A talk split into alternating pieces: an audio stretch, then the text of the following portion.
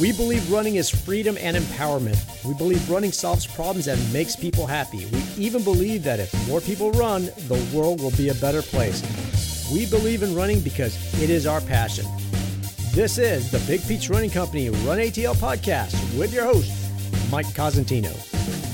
From the capital of the South, this is the Run ATL podcast. My name is Mike Cosentino. What a good day it is to be with you. Thank you for tuning in wherever you may be. Hopefully, this is the onset of your walk, your run, your workout. Thanks for allowing me to join you with every step, with every heavy breath. The good news for you as you complete that workout is you get to take me and another friend along, mine and yours, Dolomite Dave Martinez, with me.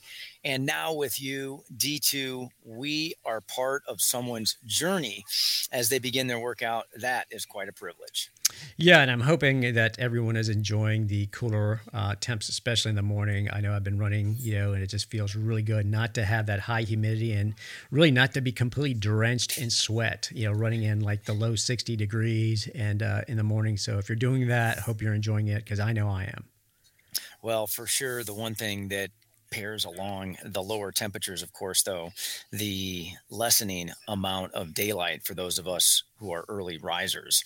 And we are not going to make this the total PSA for making sure that others can see you and that traffic is always aware of where you are. But if you, like me, are now spending some of your morning routine in the dark, please, please, please be careful. Please be mindful of that because with those lower temperatures also becomes that lower visibility. And with that D2, we have something that I think is going to be kind of cool for people to hear about, not only while they work out, but while they consider what lies ahead for all of us who live a pedestrian active and fitness minded lifestyle. You're already aware of this, but this episode, we're going to focus on all that is going on around us supply chain, pricing increases, availability, and maybe even a little bit about what the landscape looks like for our fitness routines next year. This is really cool that we can sit down and do this.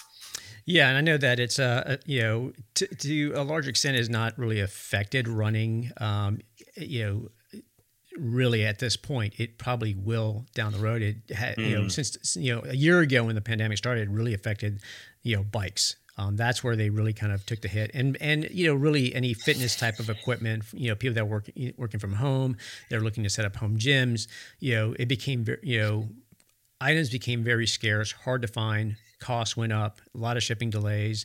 You know, bikes were on order for probably six months, a waiting list. Um, you know, I know that I've had issues with a bike part, trying to find a bike part. Um, so, you know, those things have impacted. And I think it's, going to impact the running uh, community a little bit more here at towards the end of the year, maybe first of the year, and uh, that's what we're talking about as far as kind of you know what does that mean, what can people expect, and kind of what we're doing to prepare for that. Because I do do think that while we will be uh, impacted a little bit, I don't think it'll be as extreme as what we saw with you know the bike and fitness industry um, last year. Well, and you're right. We're going to detail that. Certainly, we do not need to provide an overview of supply chain considerations. That now seems to be headline news almost every day. We do not need to talk about the increased volume of participants, wonderfully so, in an active lifestyle. That's super cool and something that we're working hard to ensure is not just a short term thing, but is incredibly sustainable. But now we are at that point where the demand for fitness equipment, including running shoes and those items that D2 just referenced, as well as all of that increased amount of participation, have kind of become a collision that we cannot not notice. I've recently returned from a couple of trips. D2 and I have had the chance to sit down with many of our manufacturing partners. I think we probably have as good of an understanding as we can as we go into the holiday season and into next year. And certainly we wanted to share that information with you. We're going to do it right after the break. Before we go to the break, though, D2, as much as might be changing around us or just swirling around us. One of the things that is consistent, perhaps this thing that we can continue to cling to as an asset that is almost unchanged in our enthusiasm for interacting with the Run ATL community, the training program. You're not only my dear co host on this program, you're also the head coach for the Run ATL training program. We have another installment of that coming up. Longer distances, but coming up nonetheless. Why don't you give everybody an indication of what is happening very soon? Well, yes. I mean, I mean, you know, a week or so ago, we had Chicago and Boston back to back Sunday, Monday. We saw some great uh, performances there, and you know, I know that people were probably glued to the internet, to whatever screen, just to see, um, you know, whether they they knew someone or just to get caught up in that excitement. So, you know, hopefully that has gotten you inspired and motivated, and maybe you want to tackle your first marathon. And why not do it here in the city of Atlanta? We have the Publix Atlanta Marathon that takes place, you know, at the end of February. So we are launching a free 18 week marathon training program and that is now open here you know and um, the training actually uh, starts the week of october 24th so that will be week one out of the 18 so it's it sort of kind of snuck up on us. I mean, can you can you believe it? We're already thinking about end of February, and, and end of February we're thinking March. So here we are uh, in October, already kind of thinking that far ahead. But it is a 18 week training program, and you know, for someone that's doing their first uh, marathon, that's sort of kind of what I feel would be a great. Uh, you know length of time to get you properly prepared to get you up to that distance so that you can have a successful um, you know, uh, experience, uh, especially here in the you know in a hilly marathon course in Atlanta.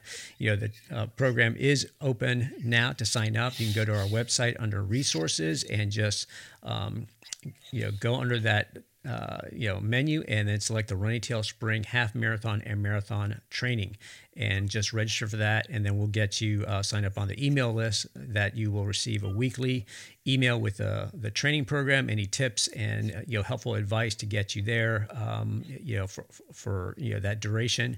And we will close the, uh, the registration for that on number November 5th simply because at that point you'll get still be able to have 16 weeks of training.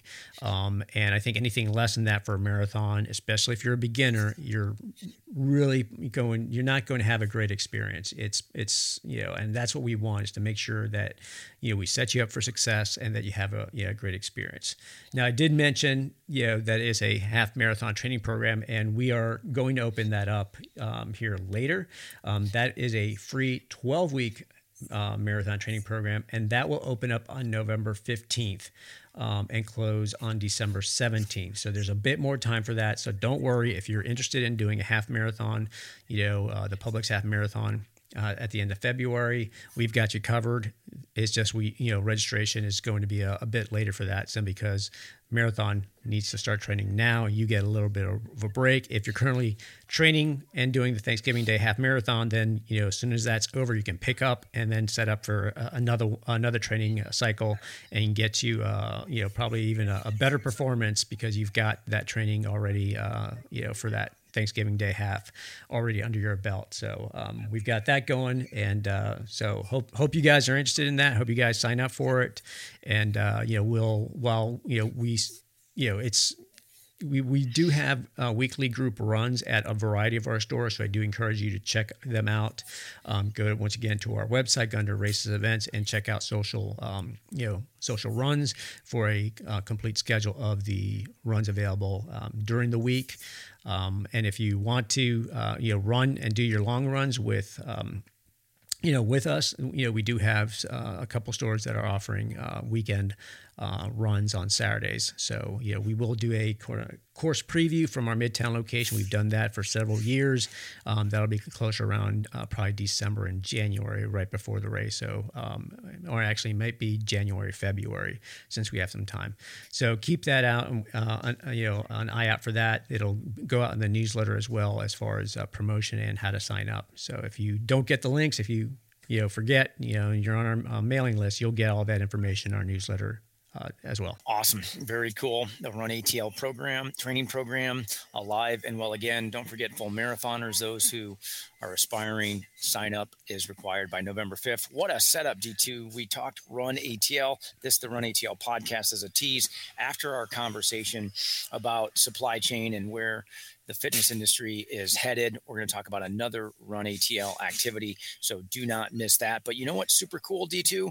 Unlike what we're going to talk about, answer this question for us if you would please. Last year, what was the cost to participate in the Run ATL training program? It was zero cents. It was free. And now here we are going towards the fourth quarter of this year. What is the cost? It is once again free. Zero price increase. How about that? I don't think that's going to be a theme for the rest of this episode, but it's awesome that you figured out a way to keep adding value and yet never taking a price increase. Kudos to you, my friend. well, we do what we can to support our community. you are a man of the people, and certainly we're going to be super transparent. We're going to earn your trust in our featured conversation that does feature D2 and me. We'll do it right after this brief message. Running makes you feel good. Running is healthy and good for you. Running can even be therapeutic, but running doesn't define you. You are not a runner, but running gives you life. At Big Peach Running Company, we get it. That's why we are the number one running store for those that don't call themselves a runner. That's why our guests use terms like friendly, thoughtful, attentive to describe us in reviews. Come see us at any of our seven metro Atlanta area locations or visit us at bigpeachrunningco.com. And welcome back to the Run ATL podcast, a very timely episode. You can tell from our intro, we felt like we had information that was worth sharing. Just as a quick recap, like I briefly mentioned, here's the more extended version in a very recent travel journey. I had the good fortune of both being at the Running Industry Association gathering as well as an exclusive gathering for top dealers for Giant Bicycles USA. And of course, many of the issues that you hear about, not just in this industry and lifestyle, but general market across all product categories, all kinds of items that have to do with consumer spending and consumer behavior were very much top of mind. And with a lot of the information I got, most of it that I've been able to distill, distill through what might be confidential or somewhat classified and what very much is open to public knowledge and perhaps even consideration and debate, we thought we should share. So D2 and I, here we are, my friend. Why don't we get some of this information out there? You talked about the possibility of maybe just doing a little bit of a Q&A. There's all kinds that we could talk about. I'm going to hand it back to you, my friend, and see what's on your mind. And hopefully we'll be able to share some things that are also on the minds of our listeners and hopefully clear the air on some things that, of course, should be top of mind of all of, for all of us in this active lifestyle. Well, yeah. I mean, I think right now, as we, you know, we've seen it since a year ago when the pandemic first started. You know, issues with the supply chain and th- some things being kind of out of stock or or uh, just hard to come by, which also means the law of supply and demand, prices going up. So I think the biggest concern right now is, you know, will we see an increase in you know, in prices. As far as you know, for running shoes, I'm, i think that's probably the number one question that that you know our listeners are probably more concerned about. And then once we answer that question, we can go into the details about you know why this is happening and kind of what are things are being done in order to improve the situation. So I think it's a great place to start. And the short answer, unfortunately, is yes, there will be price increases. Now, unlike groceries or fuel prices or home improvement or automotive supplies, wherever you may already feel the pinch a little bit, it's not going to be immediate. It may not even be, at least in the products that we have at Big Peach Running Company or Big Peach Ride and Run on display through the holiday season. But one thing that is different for us, we've not seen this in our 15 plus years of operation, and that is after we've already seen product, after we've already written orders for next year. And keep in mind, we see product way in advance where we've seen almost everything through the end of next year. It's very, very rare that prices change after we've seen the product and written the orders.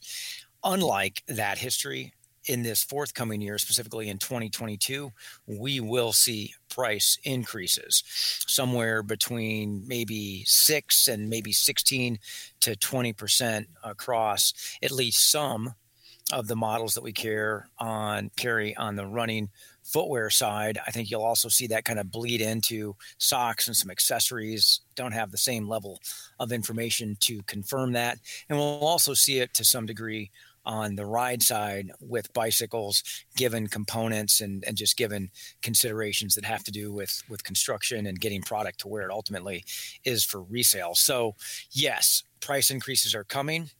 If you're thinking about stocking up or, or getting a head start, would certainly encourage that because they've not yet hit, and I don't think they will between now and the end of the year D2. Well, and and from what I know, I mean, it's it really kind of surprising that we haven't seen that increase yet, you know, or at this point, given the fact that we're over a year into the pandemic, knowing some of the issues that have um, that have taken place with a lot of the product being hard to ship, and manufacturers having to actually air freight it. Well, and I think there's two things. One, I don't know that we're as nimble as some other industries. And so the reason it's a bit of a surprise that we've seen product and written the orders, and now there are likely price increases coming. Last year, or now, really, if you think about it, two years ago, when we saw the product for this year, the nimbleness of this industry isn't such that you can just decide to change prices on a dime. There's all kinds of places the pricing as manufacturers suggested retail is already out into the marketplace. They're already open to buy budgets, which is just a fancy way of saying how retailers allocate their dollars in terms of what they're going to purchase and make available to their guests and their customers. That just isn't something that we're used to. Unlike, let's say, a fuel station that when you drive by tomorrow, it may have a different price on the billboard than what it did this morning. That's not the case in this industry. And to your point, I think some manufacturers are paying the price for that lack of adaptability and not being able to change. Now, having said that, one of the things that's certainly the case is we oftentimes will see what are known as closeout lists. We don't necessarily participate in that. We don't buy product that is intended to be marked down so that we have lower price stuff. There are plenty of retailers out there who do that. And when there is an over supply situation, there is just a truth that comes with that. That yes, prices perhaps are available for those who want to buy discounted or maybe off season merchandise at a lower price. But then manufacturers are paying that price because they already manufactured it. Now they're selling it for less than what they had hoped to. And with demand currently outpacing supply, they're not taking markdowns like what they were two or three years ago. So I think their overall gross margin on what they've produced is significantly higher than what it's been in the past, hopefully offsetting some of those rightful freight considerations that you mentioned. Well, yeah, and I mean, as far as you know, for I think now for almost a year, they've been you know sh- you know doing air freight, which is considerably more expensive. If I remember correctly, it's like an extra twelve to maybe sixteen dollars per shoe that they're incurring in shipping costs. That at it's, this point they haven't passed on to us or to the consumer it's it's outrageous. Some of the numbers that we heard recently you know that is right on a per pair basis. It can be up to $20 per pair and that's even off the wholesale price. Obviously we're buying it less than what we're selling to be able to ensure our margins and our ability to cover all the other costs that go into maintaining our business. So you're you're absolutely right. It's almost ridiculous on a per pair basis. But think about putting the volume you can on a container ship and truly having it be that slow boat from wherever over to the United States whether it's Longboat, uh, Long Beach or Savannah or Charleston. The truth is, freight coming by air much quicker, but the capacity not nearly as much. And of course, the ability to put that many planes in the sky, pretty compromised. So it's a premium service anyway. Yeah, I mean, and the fact that, you know, because of the pandemic, we saw an increase in just the participation. So there was a very large demand. And I think the manufacturer's done a very good job in trying to meet that demand to where we haven't really seen. There's been some items that have been kind of scarce, but not to the point where they're completely unavailable. Let's say, for instance, like in the bikes, you know, where there were months where you know you had to wait six months before you could get a bike in some instances, uh, and and even longer in, in others. Um, here, you know, there's plenty of, of models of different shoes, and you might you know not be able to get something like within a week or two, but you know, you would get it, let's say, within three to four weeks potentially if it was something that was really kind of unique or, or you know special. Um, so I think the manufacturer's done a really good job in, like you said, kind of being very quick to change and adapt, absorbing the inc- increase in those shipping costs without passing it on to the consumer. And I think largely they were kind of thinking, well, this will pass, and we'll be able to you know go back to shipping regularly and you know you know on a boat and you know costs will, will drop down again. So i think you know you know i think credit is due to them the manufacturers. All of our manufacturers have done and i think a really great job because i don't think we've we've been concerned but we haven't really been you know we're and we're not panicked and we haven't seen a real shortage um, simply because of the way they've been able to adapt. And at the same time because of that increase in demand things like you said that were previously closeouts are you know are, are, no longer available because typically when you have closeout type of deals and you have sales that usually is due to an overstock. And right now there is no overstock of really not a lot of product. So we're not going to see a lot of things that are going to be marked down anytime soon that are going to be on sales. And that's not just in the running industry. I think that's just across the board. So as we're looking into the holiday season, I saw a news report the other day that basically said, don't expect like big, you know, Black Friday, you know, deals because you know they really have no reason to mark things down when there isn't an overstock when people are buying at the rate that they are and there's such a low supply of, of items that you're not going to see those really big savings around black friday potentially is what is being reported well, and I think that'll continue to be the case. Really, markdowns come primarily through two reasons. One, too much supply, or secondly, very predictably, too little demand. So, on products that are just simply bad, updates that don't check, new releases that never really find their stride, where demand never gets off the ground, now all of a sudden you got to get rid of it somewhere. Same thing with supply. And I think our industry, for better or for worse, I think you could make the case for both, but for better or for worse, our industry has been in oversupply mode because when they factor in their net margin, they're counting on some markdown sales and pushing a lot of product out at the end or what we call kind of that sunset season for a model. Most footwear models have a 12 to 18 month life cycle. They go from version 6 to version 7, they go from version 13 to version 14. And in that sunset period, as they're transitioning to the newest model, there are liquidation plans that, even if not really, really high margin, at least ensure some level of cash flow and get the product out of the warehouse. To your point earlier, D2, with the obvious increase in demand with all of these individuals so wonderfully getting into what we call a pedestrian active lifestyle, that kind of truncated the amount of volume that was going to end up on markdown. But then the perfect storm kind of hit. At first, it was pandemic related in the early stages of the pandemic, where many of you may have seen those images, especially off of the port of Long Beach, with all those ships that were just sitting out there unable to make port because they didn't have the number of workers in the port, not only to be able to receive the ships, but to actually unpack them, get that product in the warehouses, regardless of what type of product it was.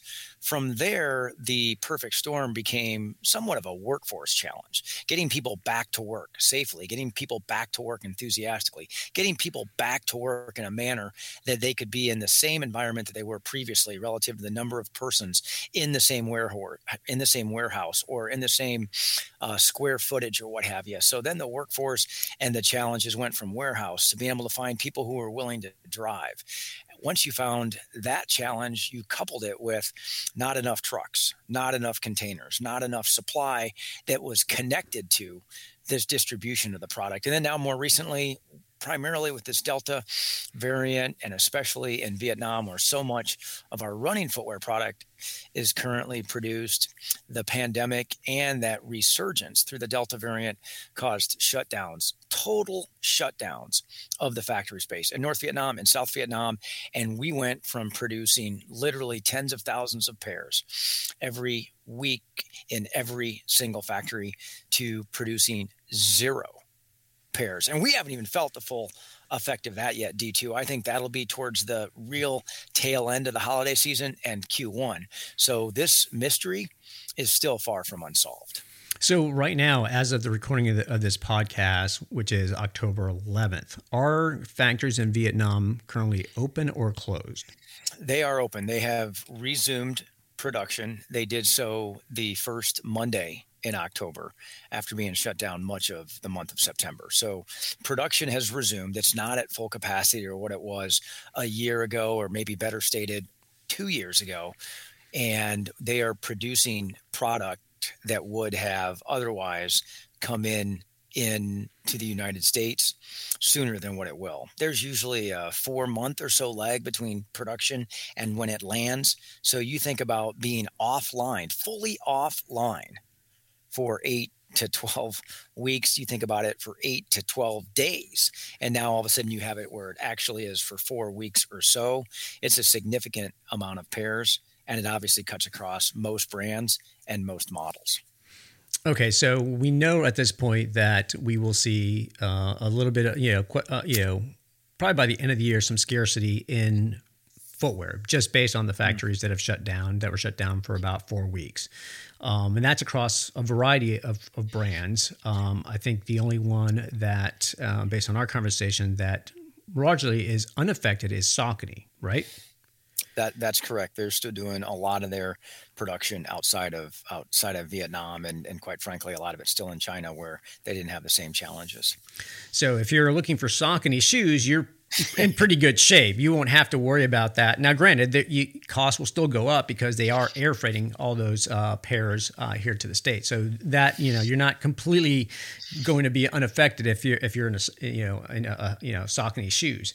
Um, and they may just have one less element in that perfect storm to deal with. It doesn't mean they have shipping containers when no one else does. It doesn't mean they are fully staffed at their warehouse when no one else is. So, yeah, you're right in the fact that production seemingly not as much of an issue for our friends at Saucony, but it doesn't mean that they're home free either. So, well, there's potential delays, you know, and we know that you know prices are going to go up. Now, with the factories resuming, you know, I'm assuming that while they were shut down for, you know, for four weeks, um, you know, brands like Brooks weren't just sitting around kind of twiddling their thumbs going, gee, when are we going to open up? I'm sure that they had some plans or were doing some things to, you know, get product out or, or do their best to kind of, you know, improve a bad situation that is true. And of course, when you have a bad situation, I mean, how disappointing would have been for us if we would have just heard, well, they're making the turn again. They're really getting their golf handicap low. They're having two or three martinis at lunch because nobody's producing in Vietnam. So they just took these weeks off. Of course, that wasn't true. They were working hard. And some of the things they're having to do now, making tough decisions. I think one of the things that we'll see, as predictable as it is, we can kind of confirm this now that models that were not high volume or maybe even experiments that were kind of fun to do, I think they're going to fall victim to a lack of capacity for a while. Now that the factories are back online, they got to make what's the bell of the bell shaped curve.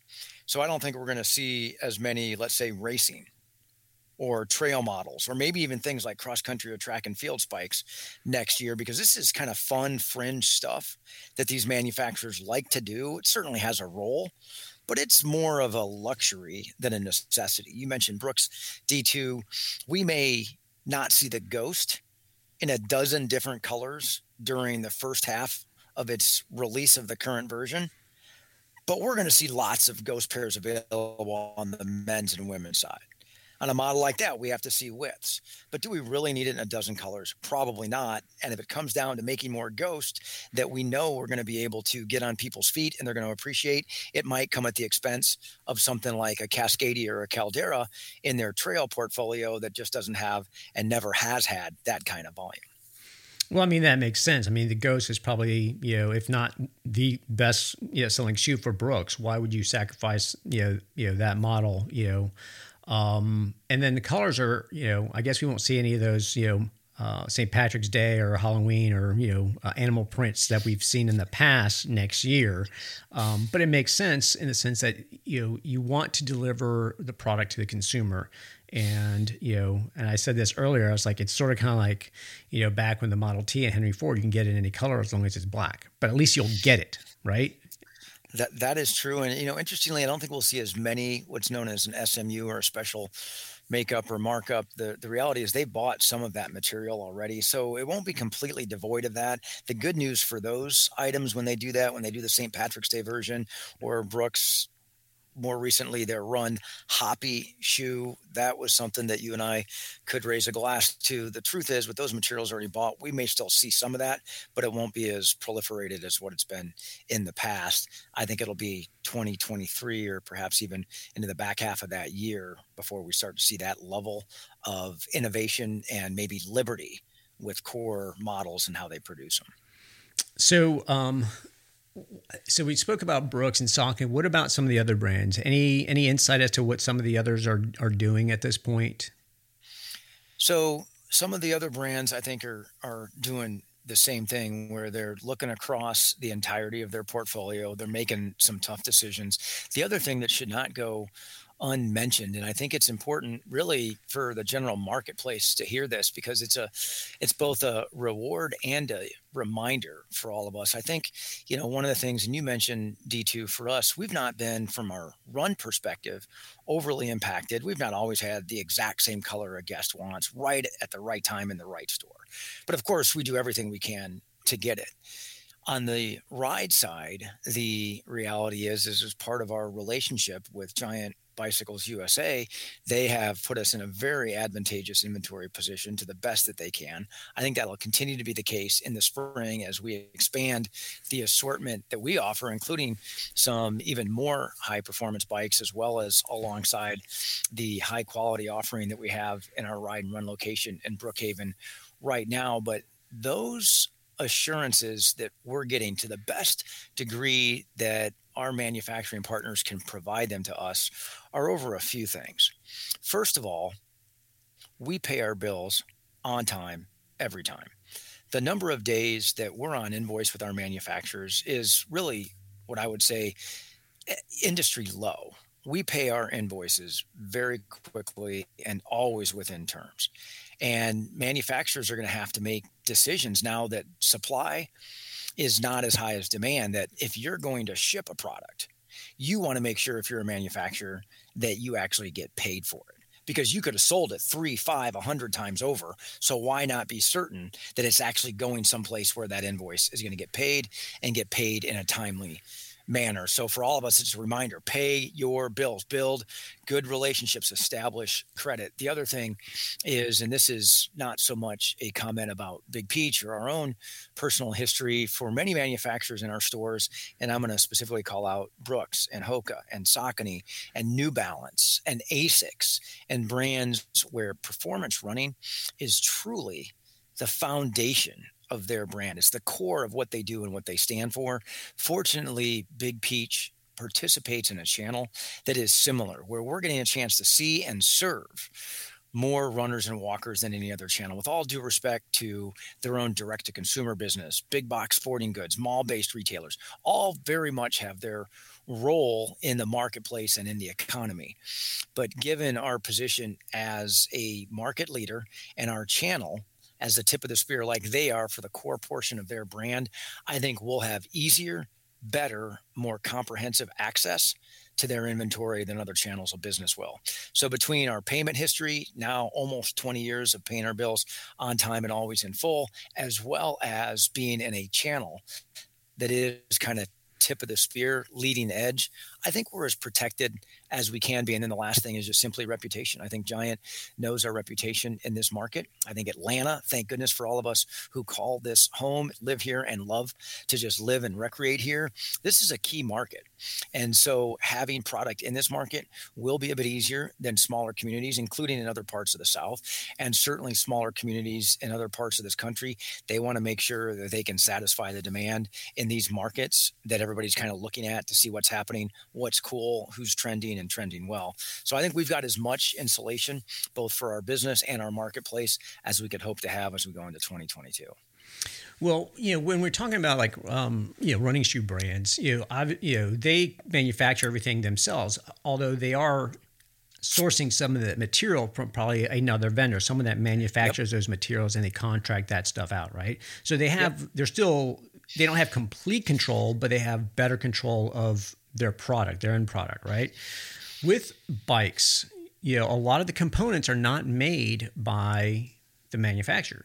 You know, they're, you know, let's say Shimano or SRAM, you know, those components are still being made by someone else. So even as a, and maybe you can, you know, maybe you have some insight into this, but you know, even if Giant were to have all the frames available and they had were running at 100% capacity, they are still reliant on the components from another party whether it's Shimano, SRAM, you know, RockShox, or you know, or any other, you know, even tire manufacturers, tubes, they're probably not making those. They're probably having, you know, getting those products from someone else. So if something's missing, if a product isn't delivered because you know a factory shut down, that would impact, you know, their timeline and the delivery of their, uh, you know, product even if they have a full range of bikes in every single size because you know we're still seeing a shortage of that. Even though things are getting better there's still a little bit of that correct? That that is true. In fact you're absolutely correct. The good news, I suppose, you know, for us or maybe for for Giant and and maybe for other bike manufacturers, but Giant as the world's largest bicycle manufacturer, including making bikes for almost every independent brand and some of the other, you know, top brands that you see you know everywhere whether on the beltline or on the tour de france circuit the, the truth is they have the contracts to get that product first in fact the challenge you might have to be able to find something for one of your bikes is because they're going to fulfill that contract to Giant first. So, what is going to be more likely through next year is when you purchase a bike, you better like it as is because your ability to modify it or to put aftermarket changes together is going to be somewhat compromised. If you don't like the components on the bike, you might want to find a new mic, a new bike, rather than say, "Well, I like that frame or I, I like that price point," and then I'll just go and I'll change it out the way I want it. That's going to be tough to do, I think, for the foreseeable future. Well, that makes a lot of sense because I'm currently, you know, for the last couple months, I've got a shifter on my bike that is not functioning, and while I can ride it, I can't shift to the big gear, so I can only ride hills on the easy gear. Um, so I can't go fast on flats, but it has been a challenge to find, you know, those products. And you know, when you do find them, they're you know priced much higher than they normally would be you know um, so I, I, I would have better chances of buying a brand new bike and getting that component than buying that component on its own right now that that's exactly right. And I think again, the biggest call out is is not to buy a bike just based on the frame or based on the price point, and then think you're going to be able to modify it or or have someone who you know knows bikes do it for you because the challenge for that man or woman who knows bikes and could normally make those changes is just simply getting the componentry you want. Okay. All right. Now, as far as like you mentioned some stuff as far as us being in good shape, as far as, you know, with, you know, getting product and all that, with what we have sort of kind of seen based on kind of looking down the road, knowing that, you know, factories were shut down and that there was going to be a potential shortage has there been anything that we're doing? What are we doing to plan? I mean, even if we've got great credit and we know all this, are we doing anything proactively to make sure that we have product available? You know, let's say by Q1, you know, end of you know Q4, Q1 of 2022.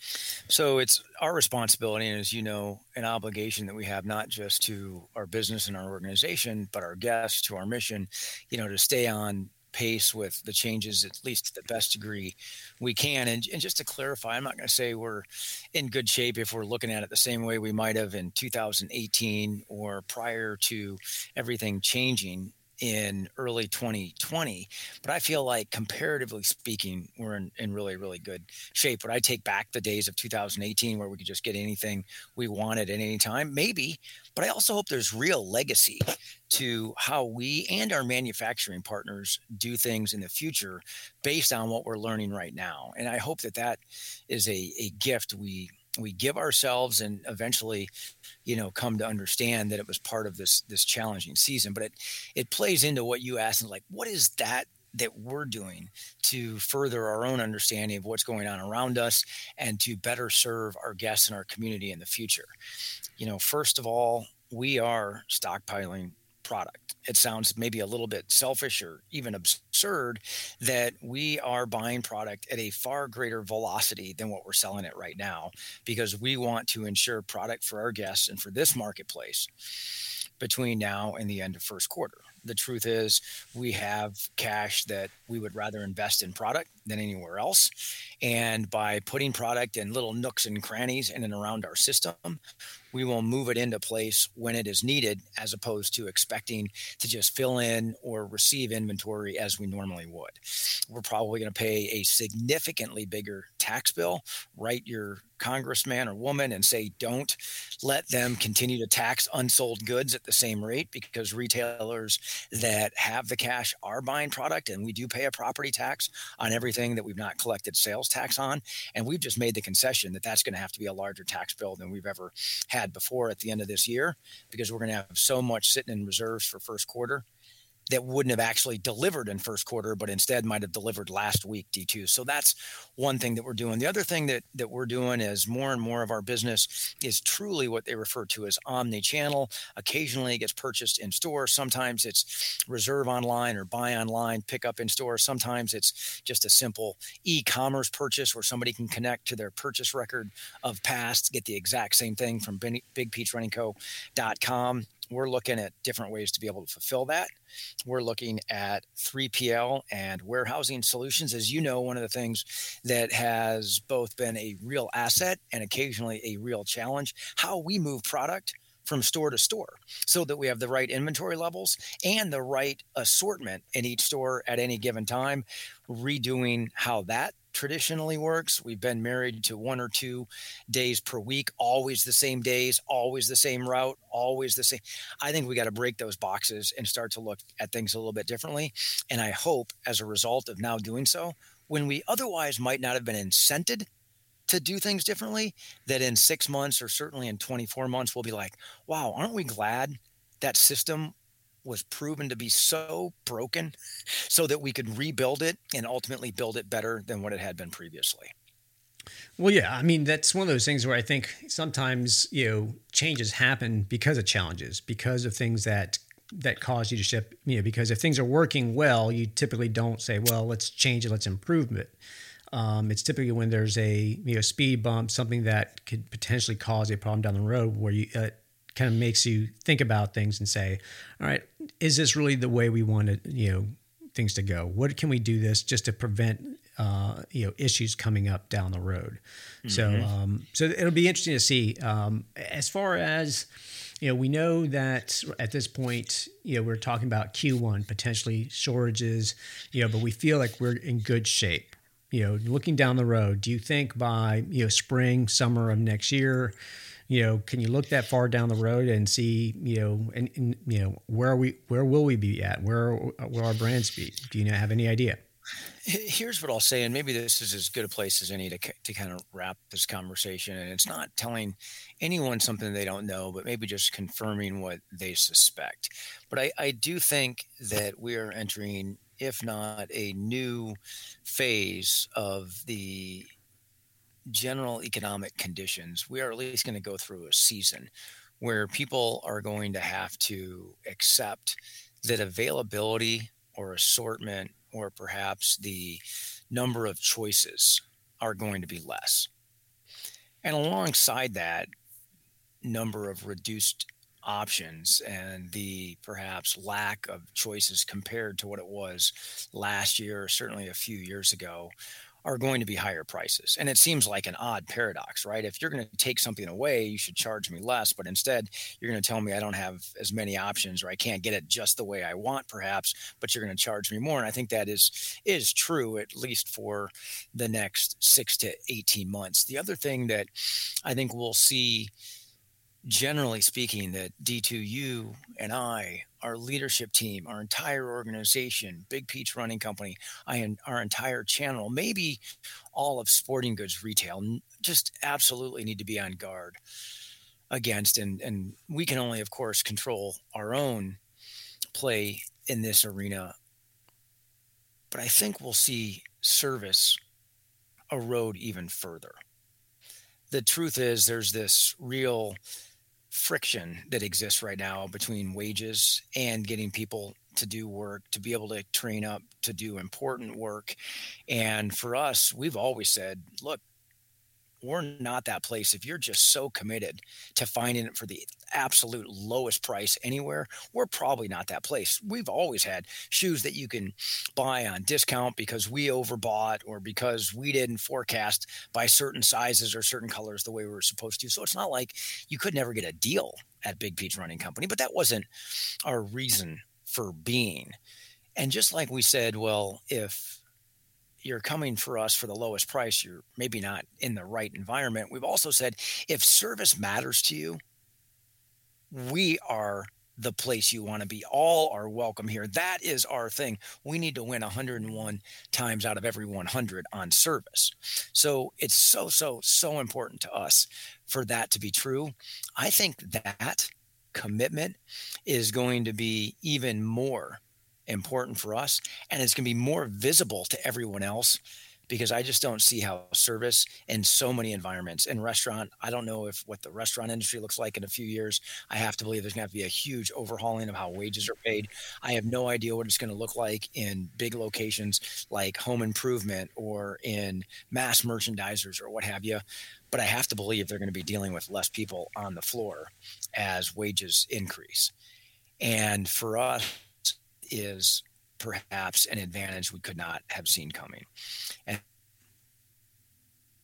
options going down, prices going up, we believe service also has to go up. Unfortunately, I believe in a lot of places, it, unlike prices that are going up, service will go down. But you and I, our team, we can't let that happen with us. That'll be a real interesting play over the next few years.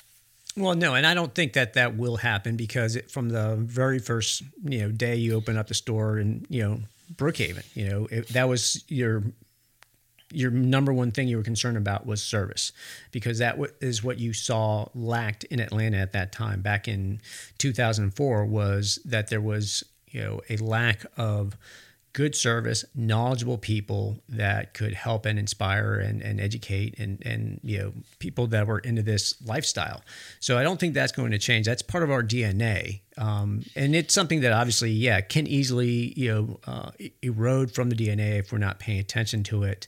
But I do think that's something that we've always paid uh, very uh, good attention to, something that we've um, have continued to improve. I am one of the individuals that see a lot of our reviews. Part of my role is you know going through you know Facebook and answering reviews or um, Yelp and Google and business and all that. So I see the reviews, and right now they're they're doing you know we're seeing a lot more reviews than we've probably seen in the past. You know a lot of five star reviews. A lot of people very appreciative and mentioning specifically friendliness, service, you know, um, and just the atmosphere and the experience in the store. And when you see, you know, the convenience factor of you know free shipping and you know two day shipping and Amazon Prime and all that, it's very attractive to say I don't have to leave the house. I can just sit at home and get stuff you know delivered to my front doorstep, and that is a very kind of cool thing in the world that we live in. But you do miss that service aspect. So the fact that people are still willing to come to our stores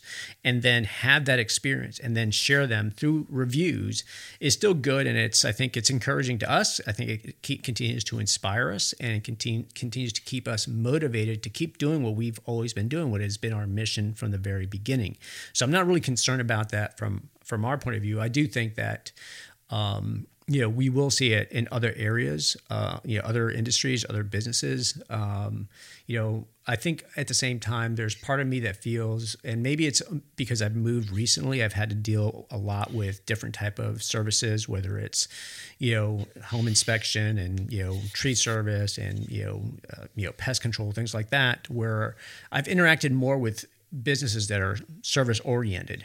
And for the most part, right now, I feel like, wow, it's like I expected it to be average or mediocre, you know, at best. And for the most part, I found people to be very friendly, um, very engaging in all these interactions that I've had. So it, it, I feel a little bit optimistic and hopeful for the future, and and just you know considering everything you hear and you see in the news, and just the the vitriol and and and just anger that you see online. In person, I've I'm seeing things that are a little bit different. You know, uh, people being actually friendly and being cordial and being nice and supportive. So um, I'm a, a, bit optimistic. I don't know if it's diluted, if it's just my little bubble that I live in. Um, but uh, you know, I, I can definitely see where, you know, as you're saying, that service, you know, can decline, and we may see that down the road. I hope it doesn't, um, because I do think that's one of the things that encourages people to want to engage with these with, the, with these businesses and and small businesses primarily. I mean, that's that's what makes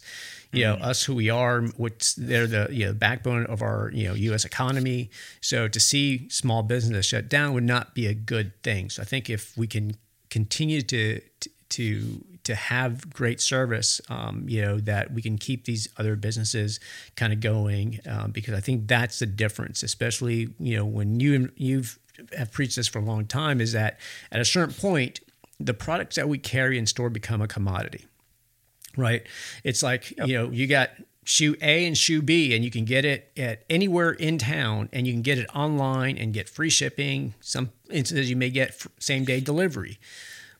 So it becomes a commodity. So what makes it different, and you know what makes a business stand out and that's that service. It's that connection that personal relationship. It's that communication that you're getting that relationship that you're building that makes a huge difference. So um, and that's sort of been kind of our dna and our model from you know from day one. And i think that's something we'll continue to do. And i hope there's other businesses that realize it that it's not just the bottom line. It's not about you know doing things you know doing more with less because i think that's one of the things that has really hurt the economy um, and larger corporations corporations because both you and I came from large corporations, and it was very much, you know, in my experience, was work more, pay less. You know, you know, do more for less.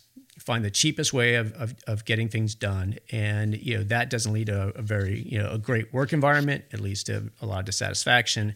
So I'm hoping that things you know that that's not the case um, going forward. So we cannot let it be. I could not have said it any better myself. You may be the featured conversation on the small business episode this year.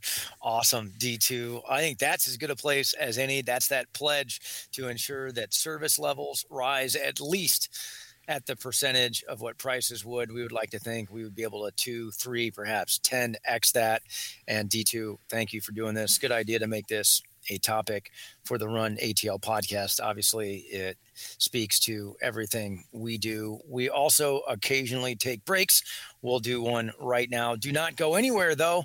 We're going to come down the home stretch together right after this brief message. At Big Peach Running Company, we know that not everyone identifies themselves as a runner. Running isn't about a start or finish line, it's not about time or pace. It's freedom, it's a break, it's time for yourself. We take pride in listening to your needs we make sure you get the right shoes so you can get back to enjoying your time.